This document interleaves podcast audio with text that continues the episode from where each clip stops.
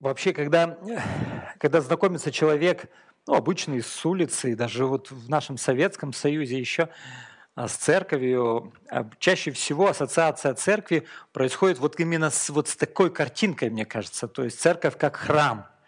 И это естественно, это наша культура с вами, культура православная, христианская, в которой символом, образом христианства, христианской веры часто является именно храм – Замечали вы это или нет? Да? То есть, и когда люди говорят «пойдем в церковь», чаще всего имеется в виду специальное здание. Да? Здание. Большое внимание уделяется храму. Если вы слушаете радиопрограмму «Вера», иногда, по крайней мере, здесь в Москве она доступна, то там это православная программа христианская, там достаточно часто целый раздел, где говорится о храмах, разных храмах Москвы, области, особых домах и о том подвиге, которые совершали разные люди, чтобы построить или сохранить или восстановить этот храм. В общем, большое внимание уделяется. Больше того, то есть в православном храме считается, что это такое специальное место, где происходят особые таинства, особые духовные действия некие, которые происходят только в специальных храмах. Причем не просто храм в этом плане, это не просто построенный дом с куполами и крестом. Там есть специальные составляющие того, чтобы это был настоящим храмом. Например, в его основании должны быть заложены мощи. И вот в этом месте, где, ну, где происходит подготовка и молитва за причастие, тоже должны быть специальные такие вещи, которые вот создают атмосферу, и что-то происходит. Происходит какое-то духовное таинство. И мы привыкли к этому, сознание в культуре нашей к этому привыкло. Но я скажу, это не только в, вот, в православном сознании так. Во многом это также и в евангельском сознании в нашей стране.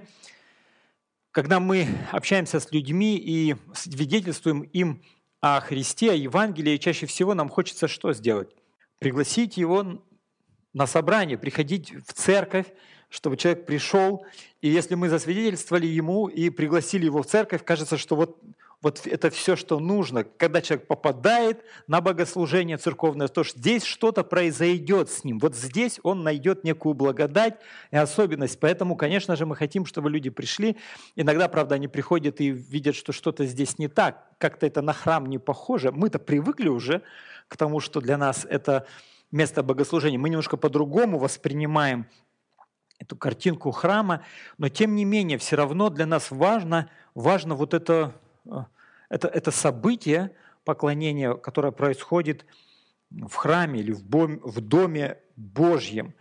И поэтому, когда я помню, мы начинали проповедь Евангелия еще 20, даже еще 30 лет назад, и миссионеры первые ехали в разные места, то один из первых вопросов, который возникал у них, это необходимо построить храм. Как можно начинать церковь, если нет дома? И поэтому многие пасторы становились тире-пасторами-строителями. Они занимались постройкой храма.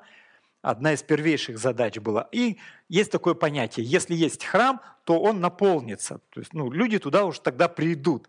И что-то будет там происходить. Важно, чтобы было вот это особое место. И почему это важно? Это вопрос. И я хочу поделиться с вами размышлениями моего исследования Священного Писания, в частности, первых глав Евангелия от Иоанна, в которых раскрывается богословие храма.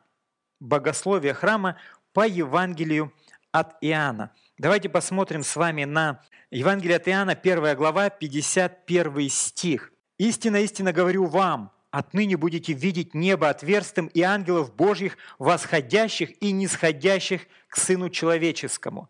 Эта э, история записана, это самое раннее свидетельство разговора Иисуса Христа с первыми учениками, когда только после крещения Иисус вышел на служение, Иоанн представил Иисуса как Мессию, и некоторые из его учеников услышали и начали знакомиться с Иисусом. Они стали приходить один, второй. Сначала Иоанн и Андрей, потом пришел там а, Филипп, Петр. И встреча происходит а, с одним из таких людей, о котором Иисус воскликнул, говорит, вот истина, израильтянин, в котором нет лукавства, и он говорит, откуда ты меня знаешь? Да я видел тебя, когда ты был еще под смоковницей. Мы не знаем, где он там был, под какой смоковницей, но этот человек, услышав такие слова от Иисуса, он воскликнул, ты действительно царь Израиля, ты действительно Мессия. То есть он как бы признает в нем а, Мессию ожидаемого только после того, как Иисус что-то особенное произнес в его жизни. А, то, что касалось его прошлого. И после вот этого особого переживания, которое испытал этот человек, он начинает признавать, что вот на этом месте Мессия, Божий помазанник. И тогда, после этих слов, Иисус обращается ко всем стоящим рядом и говорит, «Истинно, истинно говорю вам, с этих пор, то есть отныне, будете видеть небо открытым и ангелов Божьих, восходящих и нисходящих к Сыну Человеческому». Что это за, за слова? На самом деле – он обращался к людям, которые знали историю Ветхого Завета, историю от начала сотворения мира и бытие, и наверняка они вспомнили иллюстрацию, к которой относилась вот эта фраза, эти слова Иисуса Христа. Может быть, и вы вспомните, если вы читали Ветхий Завет в книге «Бытие», есть такие слова, 28 глава. Говорится о том, что Иаков, один из патриархов Израиля, скажем так, на заре формирования израильского народа, Иаков, внук Авраама, убегает от своего брата, бежит по пустынной местности и останавливается где-то там вот, вне населенного пункта, ложится спать на камне и ночью видит вот это сон или видение.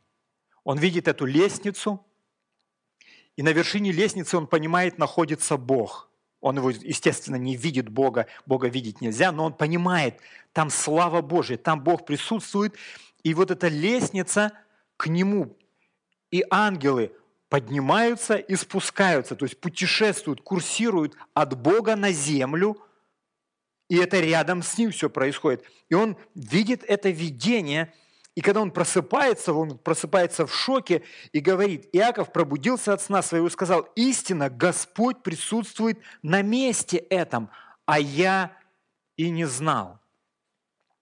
И убоялся и сказал, как страшно это место, это не что иное, как Дом Божий, это врата небесные. Вот здесь Писание нам открывает суть храма.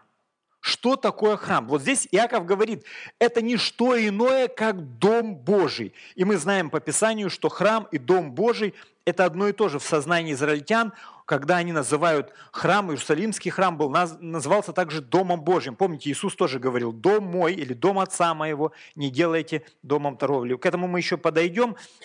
Но здесь Иаков говорит, что вот здесь, на этом месте, где он находится, Дом Божий. Никакого дома там не было. Но у него происходит ясная ассоциация с храмом. Какие характеристики он здесь дает? Господь присутствует на этом месте. Первое. И второе. Это врата небесные.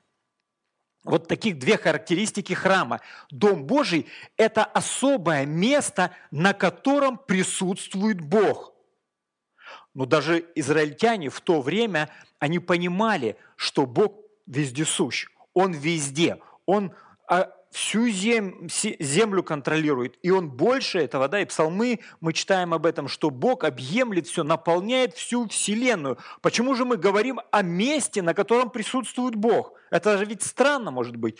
Бог ведь везде. Да, Бог везде, но особое место – это место особого присутствия Бога, явленного присутствия. Действительно, Бог контролирует и управляет и пронизывает всю Вселенную, но есть места, где Бог особым образом себя проявляет, особым образом выражает свое присутствие.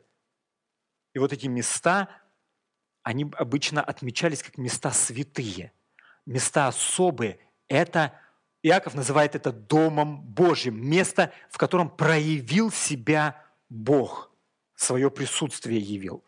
И второе – это врата небесные.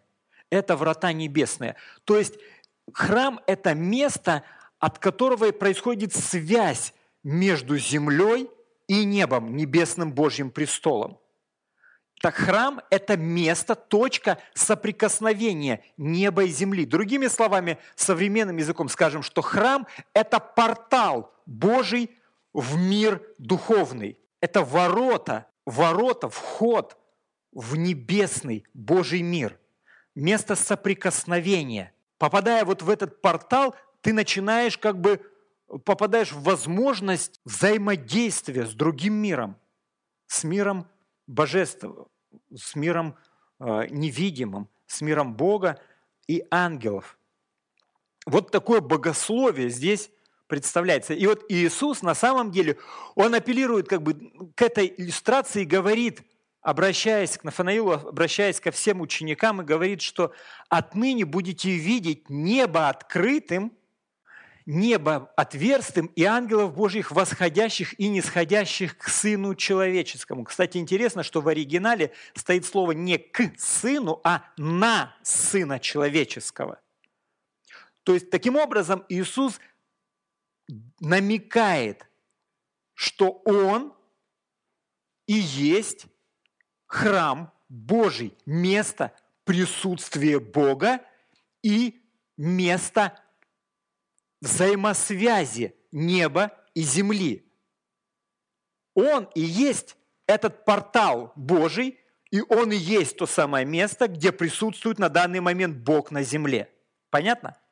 Да? То есть как бы он показывает теперь как бы сознание, движет сознание к пониманию, что значит Мессия, кем был Иисус, находясь на земле. Давайте пойдем дальше – Следующий текст – это вторая глава Евангелия, 15 по 19 стих. Иисус приходит в Иерусалимский храм. И, приходя в Иерусалимский храм, он видит, что там происходит, и реагирует на то, что происходит в этом храме, в Иерусалимском храме – и, сделав бич из веревок, выгнал из храма всех, также и овец, и волов, и деньги уменял, рассыпал, а столы их опрокинул, и сказал продающим голубей, возьмите это отсюда и дома отца моего, не делайте домом торговли. При этом ученики его вспомнили, что написано «ревность по доме твоем снедает меня». На это иудеи сказали «каким знамением докажешь ты нам, что имеешь власть так поступать?» Иисус сказал им в ответ «разрушьте храм этот, и я в три дня воздвигну его». Итак, вот эта картинка, иллюстрация такого а, события, особого необычного события, когда Иисус приходит и поступает так, как поступают ли иногда пророки – он возмущается, он гневается, он обращается к этим людям, он пере, вот, все это переворачивает, там устраивает такой балаган. И люди стражу не вызывают, они понимают, что это необычное действие, и необычный человек это делает. Они просто напряженно задают вопрос, а по какому праву ты так поступаешь? То есть докажи нам, что ты пророк Божий, что ты действительно тот, кто имеет право на такие действия. И Иисус говорит им, я докажу вам это тем, что вы разрушите этот храм, а я через три дня его воздвигну. Конечно, люди в своем сознании, они не понимали, о чем идет речь. Они не понимали, что Иисус говорит не о храме Иерусалимском. Да, потом чуть ниже в этой главе Иоанн, он поясняет, что Иисус имел в виду не Иерусалимский храм разрушьте, а разрушьте этот храм. Он, придя на место, которое люди считали храмом, домом Божьим, он был сам храмом Божьим. Он говорил, когда вы разрушите этот храм, то есть убьете меня, через три дня я воздвигну назад его, то есть воскресну из мертвых. Таким образом, немножко завуалировано, непонятно для людей, но Иисус говорит о том, как Он докажет, что он именно тот, кто имеет право так поступать, так судить, что он и есть Мессия, что он и есть Божий Сын, тем, что он после смерти воскреснет из мертвых. А я хочу обратить внимание на то, какую оценку дает Иисус храму в Иерусалиме. Он говорит, уберите это все и дома Отца моего.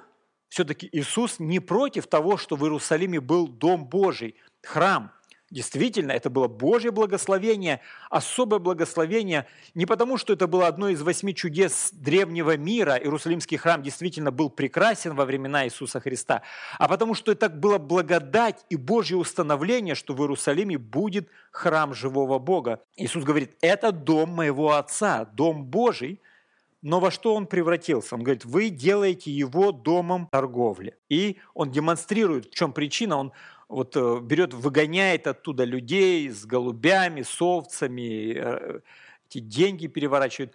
И действительно, мы представляем себе, думаю, странно, как могли иудеи допустить, чтобы в храме был базар. Но на самом деле не все так вот ужасно с точки зрения внешней, как кажется.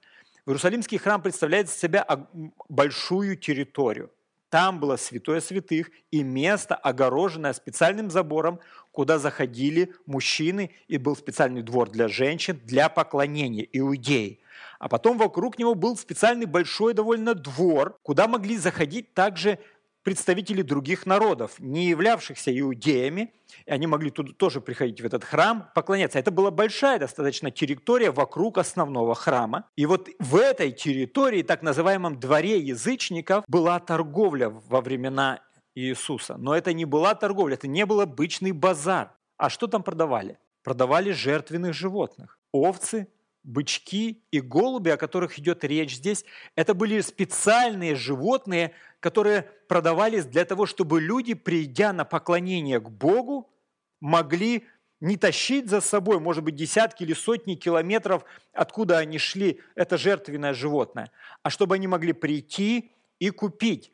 И исследуя этот вопрос, там есть интересные детали. Дело в том, что по закону каждое животное и все, что приносилось в храм как пожертвование, должно было быть чистым без порока. И если ты просто бы привел какую-нибудь овцу туда, то ее надо было сначала привести к специальному человеку, который бы осмотрел это, эту овцу, оценил и выдал тебе специальный сертификат того, что это овца без порока. То же самое, когда человек приходил, приходили люди из разных стран, из разных городов, и иудеи, не иудеи, они приходили в Иерусалим и приносили туда свои деньги, за которые надо было это все покупать, и нужно было рассчитывать. И сейчас вы, если с разных стран приедете в Россию, вы не сможете купить за любую валюту, вам необходим обменный пункт, чтобы обменять ваши деньги на местные и приобрести животных или еще что-нибудь для жертвоприношения. И это удобно, когда обменник сразу рядышком. Здесь ты пришел на поклонение, рядом обменник, и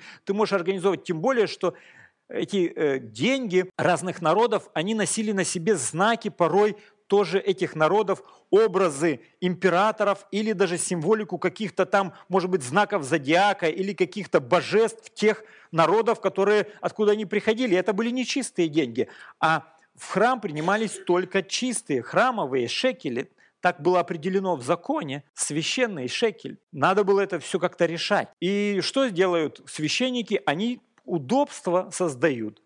Они создают удобства, организовывают все необходимое для поклонения в храме.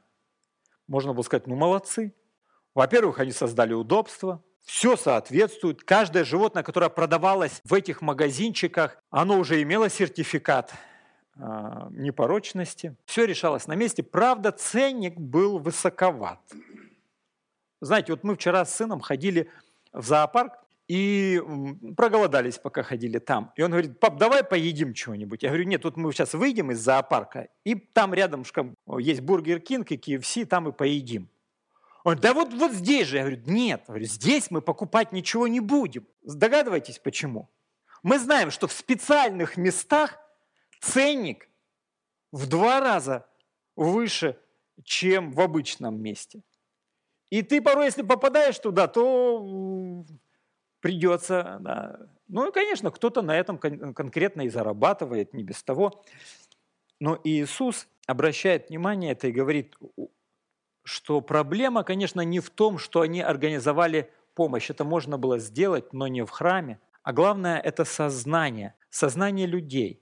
Люди приходили, и главное, чем были заняты их головы, это как правильно все организовать, как правильно все сделать. Замечали ли вы, если вы особенно соприкасались вот с людьми так проправославно ориентированные, в своем культуре, они задают вопросом, а как это правильно сделать? А какую свечку надо купить? А к какой иконке надо подойти? А какую молитву надо прочитать? Так действует религиозное сознание. Человек идет, ему главное, он понимает, что надо что-то правильно сделать вот в условиях этого храма. Если ты все правильно сделал, правильные деньги, правильный ритуал, правильные там э, слова сказал, то как результат что-то должно произойти, некое таинство, и ты должен получить из-за этого благословение. И тогда любой такой храм превращается в торговый дом. Торговый дом как место предоставления услуг. Есть люди, профессионалы, которые предоставляют некие религиозные услуги, которые, приходят другие, покупают и уходят оттуда довольными, что сделали все как положено. Дороговато было, но как бы вот это же ради Бога, вот для моего же блага, благословения. Я неоднократно участвовал в вопросах организации похорон или каких-то там особых моментов, и вот когда люди находятся, набожные люди, вот в этом состоянии, они все время спрашивают, а как это сделать? А как правильно что-то сделать? Я работал еще в юности фотографом и порой обслуживал свадьбы или похороны, как фотограф. Но мне помимо того, что фотографировать, приходилось рассказывать людям, где стать, что сделать, почему это надо повязать, почему там нужно организовать. Люди боязливо не знали, как все правильно сделать, чтобы вот... И я им бесплатно рассказывал, как это нужно сделать. И иногда я видел, как это делают какие-то пожилые бабульки, которые строго следят за тем, чтобы все правильно а, соблюдалось. И люди тогда с чувством внутреннего спокойствия говорят, ну все, мы все правильно сделали, правильно похоронили, можно со спокойной совестью идти домой. А идеи храма там нет. Идеи, вот сейчас вернемся к храму, идеи вот а что значит правильно? Что значит прийти в храм? Писание показывает нам, вот в первой главе, что храм – это место присутствия Бога. Это место взаимосвязи Бога и человека. Идея храма была в том, чтобы человек мог общаться с Богом. Это было особое место, куда человек мог обратить свой взор, чтобы построить с Богом взаимоотношения. Но место взаимоотношений с Богом человек получает, приходя в храм, получает услугу религиозную и думая, что он в порядке, заплатив в определенную цену за эту услугу, идет довольный сам себе, и ему говорят, что все, ты молодец.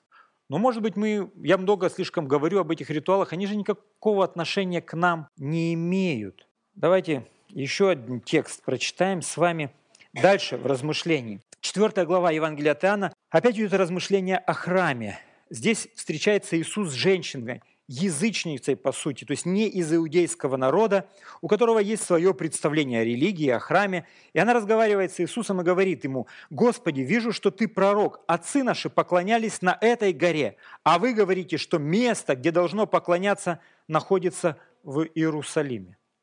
Вот есть такой диалог. Я думаю, что вот такого рода разговор, он был всегда и везде, и в то время, и сейчас возникает вопрос, где настоящий храм? Где же то настоящее место для поклонения Богу? И образ этого места, он может быть разный. Каждый представляет себе по-своему.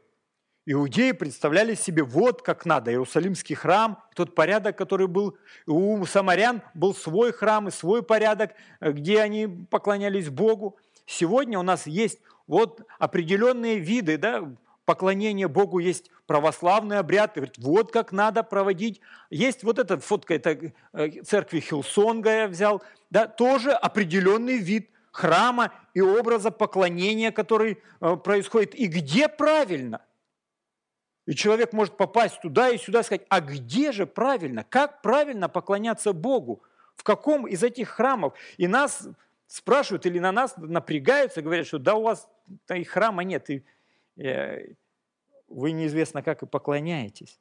Поиск правильного храма – это ну, естественная потребность человеческой души. Иисус отвечает женщине дальше – Поверь мне, что наступает время, когда ни на горе этой и не в Иерусалиме будете поклоняться Отцу. Вы не знаете, чему поклоняетесь, а мы знаем, чему поклоняемся, ибо спасение от иудеев. Но настанет время, и настало уже, когда истинные поклонники будут поклоняться Отцу в духе и истине, ибо таких поклонников Отец ищет себе. Бог есть Дух, и поклоняющиеся Ему должны поклоняться в духе и истине. Конечно, в сравнении с иудейским или самарианским храмом Иисус ясно показывает, что самарианский храм или их образ поклонения был вообще неверным. Что на самом деле иудеям, действительно иудеям Бог верил Писание и верил понимание, как должен был организован храм и поклонение Ему. То есть в этом есть особенность, поэтому мы с вами и читаем, по сути, иудейские священные писания – Ветхого и Нового Завета, уже записанные, опять же, апостолами, евреями, вот в той, в контексте той среды понимания Бога и понимания богопочитания. Здесь обращает Иисус внимание на две вещи. Он говорит, что теперь наступает новое время.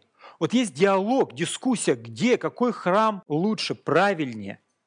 Православный, евангельский, там, католический храм – где лучше поклоняться, где хорошая акустика и звук, э, или же где э, близкая атмосфера общения, да, и, и где есть специально рукоположенный священник, или где есть какие-то особые духовные переживания, где правильно. Иисус дает ответ, что теперь это не важно не важно место, не важно внешняя среда. Пришло время, когда Бог переходит в разговоре с людьми на новый уровень, на новое качество взаимоотношений. Если в Ветхом Завете он определил конкретное место, конкретные образы, конкретные символы, конкретный порядок, обряд для поклонения, и люди со всего мира, в том числе и язычники со всех стран, должны были ехать туда, в Иерусалим, чтобы понять правильный образ поклонения Богу, понять истину там, то теперь это становится уже неважным. А что важно? Первое, он говорит, важно, чтобы поклонение происходило в духе. И, конечно, это вопрос интерпретации этого текста. Мое понимание такое, что здесь речь идет, он же обращается к женщине, которая не имела глубокого богословского образования по поводу понимания особенностей духовной жизни уже для нас с вами, как верующих. Поклонение в духе означает поклонение внутри. Слово «дух», «душа», «сердце» являются синонимами часто э, в Библии. Так вот, поклонение в духе означает поклонение от сердца, поклонение изнутри. Почему это важно? Да потому что очень часто как раз в религиозном сознании поклонение связано было не с какими-то моими личными внутренними переживаниями, а с правильностью обряда с правильным священником, правильным обрядом, правильными животными, чистыми, нечистыми, правильными, там огонь должен быть там из Иерусалима привезенный или еще что-то. То есть что-то правильное должно быть внешне. Если ты правильно все это внешне сделал, то поклонение состоялось. А Иисус говорит, нет, для правильного поклонения важно другое, важно состояние вашего духа, состояние вашего сердца. Поклонение должно идти от сердца. Мы с вами собираемся и поем, и это пе... мы все поем, но одни поют от сердца, другие э, от языка. И мы не судьи. В этом плане мы же к Богу приходим, и Бог смотрит да, на сердце, как человек поклоняется, как поклоняется он, поклоняется ли он в духе, Поклоняется ли он от своего внутреннего естества? Помните заповедь первую? Господь говорит, возлюби Господа Бога твоего всем сердцем твоим, всем умом твоим, да всей крепостью твоей, всем своим нутром полюби Господа. То есть нормально, настоящее поклонение, которое принимает Бог, это поклонение, исходящее из моего реального естества. Не лицемерное, не внешнее. Второе, что он отмечает, что это поклонение должно быть в истине. Это тоже очень важная, большая категория, вопрос поклонения в истине. А Дело в том, что есть много действительно разного рода взглядов, представления о Боге и о том, как надо поклоняться. Самый популярный ответ, который вы услышите, наверное, общаясь с людьми по поводу их веры, они говорят, я верю в Бога в душе – у меня есть вера в Бога в душе, у меня есть свое понимание, есть свое представление, у меня есть свое, э, свой как бы, взгляд на то, как нужно поклоняться Богу. Бога не устраивает, когда мы сами себе придумываем, какой Он, какой я и как я должен строить с, ними, с Ним взаимоотношения. Если мы хотим строить с Богом взаимоотношения, надо строить на Его условиях. Нужно понять, каков Он, как Он себя сам открыл – какой он порядок предложил, через что мы теперь можем поклоняться Есть немало религий, немало храмов сегодня на земле, где люди истово поклоняются Богу. Если вы посмотрите на иудеев и сегодня, религиозных иудеев, которые в их религиозных школах и шивах и в синагогах поклоняются, то внешне, с внешней точки стороны, мы можем сказать, ну, нам далеко до них. 8-10 часов в день они изучают Тору, вернее, не Тору, а ну, как бы Талмуды свои всякие разные, и постоянно находятся в состоянии молитвы и размышлений. Если мы посмотрим на мусульманские э, храмы и пяти, пятиразовое поклонение и молитву в день, и то, как они проводят это время, то мы скажем, ну, класс вообще. Чем хуже? Чем, чем это хуже, чем у нас? Но вопрос не в нас или в них. Вопрос в том, что ожидает Бог и что Он не принимает. И вот в этом же Евангелии, в Евангелии от Иоанна дальше раскрывается подробно, еще и еще раз Иисус говорит, что никто не может прийти к Отцу без Меня. Я есть дверь. Через меня только может быть. Если кто-то приходит к Богу на поклонение не через Иисуса Христа, Писание ясно говорит, что это ложь, это не истина. Нет там никакого настоящего поклонения настоящему Богу, если человек заходит в общение с Богом не через ту дверь, не через Христа. Истина заключается в том, что возможность для поклонения Богу предоставлена нам теперь в Иисусе Христе. И только в Иисусе Христе. А как же тысячи или миллионы людей на земном шаре, которые ревностно служат Богу и так далее, что они попадут в ад? Да. И что же вы такие христиане, самые умные или самые лучшие себя выдаете? Да при чем тут мы? Мы-то вообще ни при чем. Речь идет о Боге и о Его истине, о том, что Он установил для поклонения, какие правила для того, чтобы поклоняться Ему. И вот здесь очень важно, радикально меняет Иисус сознание людей. Он говорит, больше не нужен храм. Больше не нужен ни в Иерусалиме, ни в Самарии, ни в Краснодаре, ни в Москве, нигде больше храм как здание, как место, как обряд не нужны. Не в этом дело. Вообще там нет там храма. А где храм? Храм Божий – это Иисус. Открывает Евангелие, что храмом Божьим, местом встречи с Богом и местом богообщения становится Иисус. И да, дальше мы теперь знаем уже, что мы, соединившись с Иисусом Христом, приняв Его Дух, сами становимся храмом, местом богообщения – благодать Господа Иисуса Христа, любовь Бога Отца и общение Духа с нами происходит. И это важная, радикальная весть, которую мы должны придерживаться, потому что религиозное человеческое сознание склонно всегда стягивать нас в какой-то особый обряд, особое место, особый порядок, к особым людям, которые становятся посредниками между нами и Богом для того, чтобы что-то произошло. Знаете, я по себе ощущал, вот особенно вот в Израиле были несколько мест, которые я посещал, где Бог меня касался, где я переживал некое особое Божье присутствие или откровение получал. Знаете, что происходит потом? Тебя все время туда тянет. Это естественно такое, не знаю, у вас такое было или нет, вас все время тянет туда, где вы когда-то пережили встречу с Богом. Это не обязательно речь идет о месте. Может быть, это место. Знаете, мы всегда хотим услышать, и все время нас тянет к тем песням, через которые нас Бог касался. Поэтому чаще всего мы страдаем от того, что не поем больше песен, которые пели в начале нашей христианской жизни. Именно тогда больше всего нас Бог касался, и мы тоскуем по тем песням, потому что через них было особое Богу, поклонение Богу у меня. А теперь этих песен нет, как бы портала не хватает. Через что законнектиться – Люди иногда даже специальную одежду одевают. Одна сестра говорила мне как-то, она говорит, я не могу молиться, мне Бог, кажется, не слышит, если я не одену головной убор, косынку не одену на голову. В ее вере было понимание, что без головного убора Бог не будет с ней общаться. Это был ее духовный опыт. Это не так просто, это не так смешно, когда вы понимаете, что вот, вот без этих условий нет Бога общения. И человеческое естество старается создать или воссоздать тот опыт, который уже имел, мы имели, чтобы пережить это богообщение. Миссионерская парадигма Господь доступен в любом месте мира и в любых условиях. Это то, что освобождает. Евангелие Тана говорит об этом. Это освобождает от места, от привязанности, от специальных людей, от специальных обрядов, от специального рода условий. На любом месте, где люди открывают свое сердце и воспринимают истину об Иисусе Христе, Бог доступен становится. Там, где Иисус, там богообщение, там врата небесные.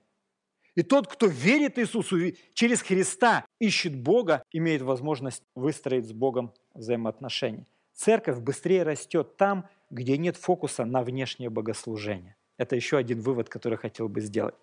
Наше сознание, естественно, стремится к тому, чтобы мы имели специальный дом, специальное организованное богослужение, специальное оборудование. В данном случае у нас свой формат, но тем не менее. И мы думаем, вот когда это все будет, то таинство произойдет. И благодать на нас не зайдет. И бывает, человек приходит, все вроде бы правильно, а не зашло. А бывает иногда такая ситуация, сидит перед телевизором, пьет чашку кофе, включил какой-нибудь фильм, и тут дух его посетил. И он думает, вот оно. И зачем мне теперь куда-то ходить? Меня и здесь посещает. Я и здесь имею богообщение. Да, удивительный наш Господь. И причем, если мы изучаем Библию, мы видим, что Он касается людей и строит с людьми отношения в самых разных условиях.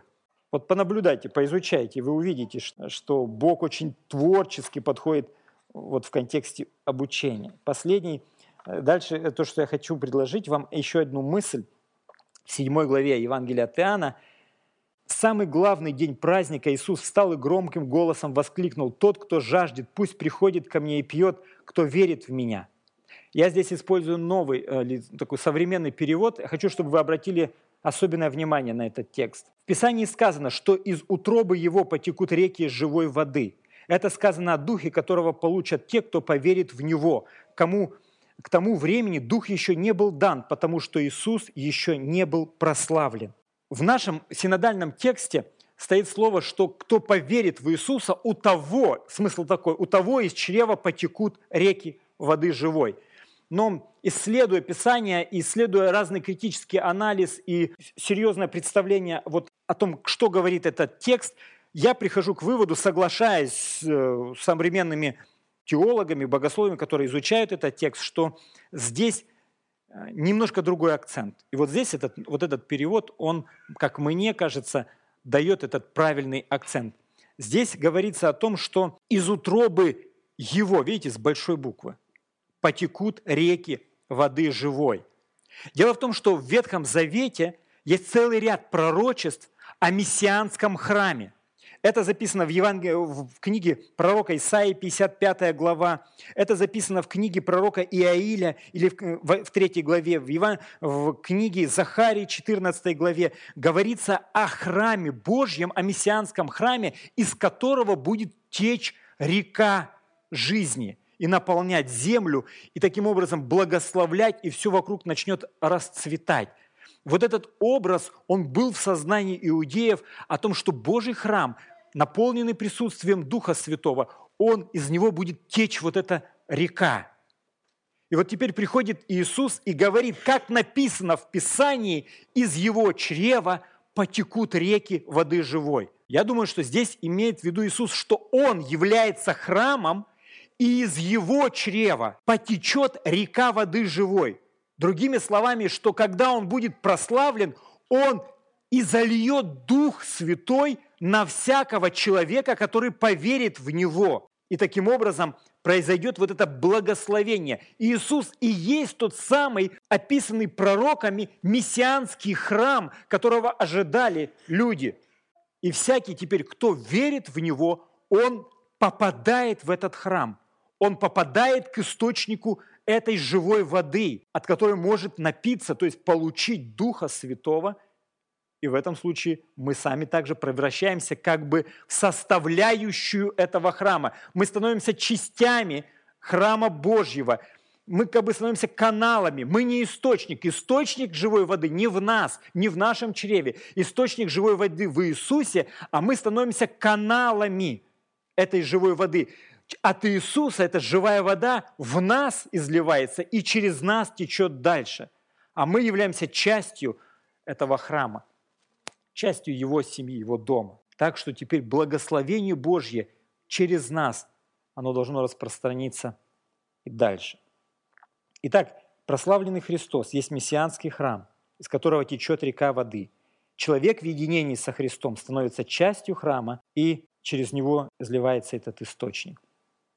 Несколько выводов общих для, для нас в этом. Первое. Храм – это место богообщения. Храм – это место богообщения. Второе. В настоящем храме Дух Святой утоляет духовную жажду людей, преображая их жизнь. В настоящем храме, если это место богообщения, то результатом богообщения будет происходить то, что человек утоляет жажду. Помните, Иисус сказал женщине, что когда ты получишь воду, которую я дам тебе, ты не будешь приходить сюда, не будешь жаждать. Итак, настоящий храм утоляет духовную жажду и, как следствие, преображает жизнь человека.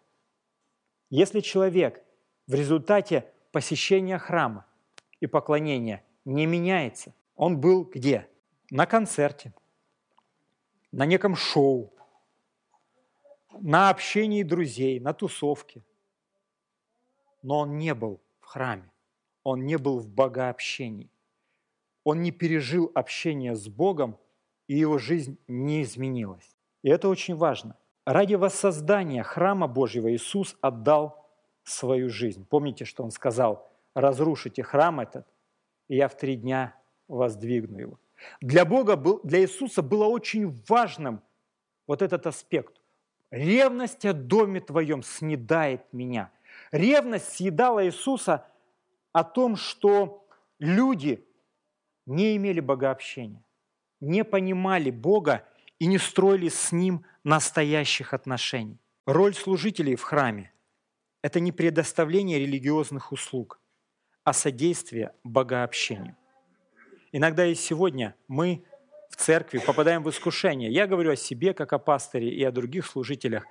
Мы иногда склонны к тому, что мы скатываемся к тому, что ну, как бы, забота пастора – это организовать качественное богослужение – что было все организовано, хорошее пение, качественная проповедь, все было удобно, кофе стояло, чтобы все вовремя началось и, немаловажно, вовремя закончилось. И если я, как служитель, предоставил хороший продукт, то я ожидаю хорошего отклика.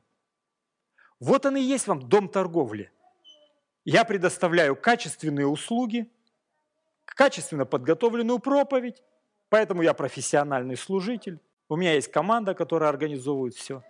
А вы, приходя сюда, приходите и оцениваете, да, сегодня продукт был качественный, сегодня десятину принесу. Или просто поблагодарю, неважно, я как бы оценил продукт, и поэтому я здесь, я в следующий раз приду сюда, потому что продукт хороший. А если я пришел и не получил того, что хотел, в смысле прославление неважное, фальшивит, проповедник заикался, техника сбоила, кофе мне не досталось в очереди, не так и не, до, и не дотерпел.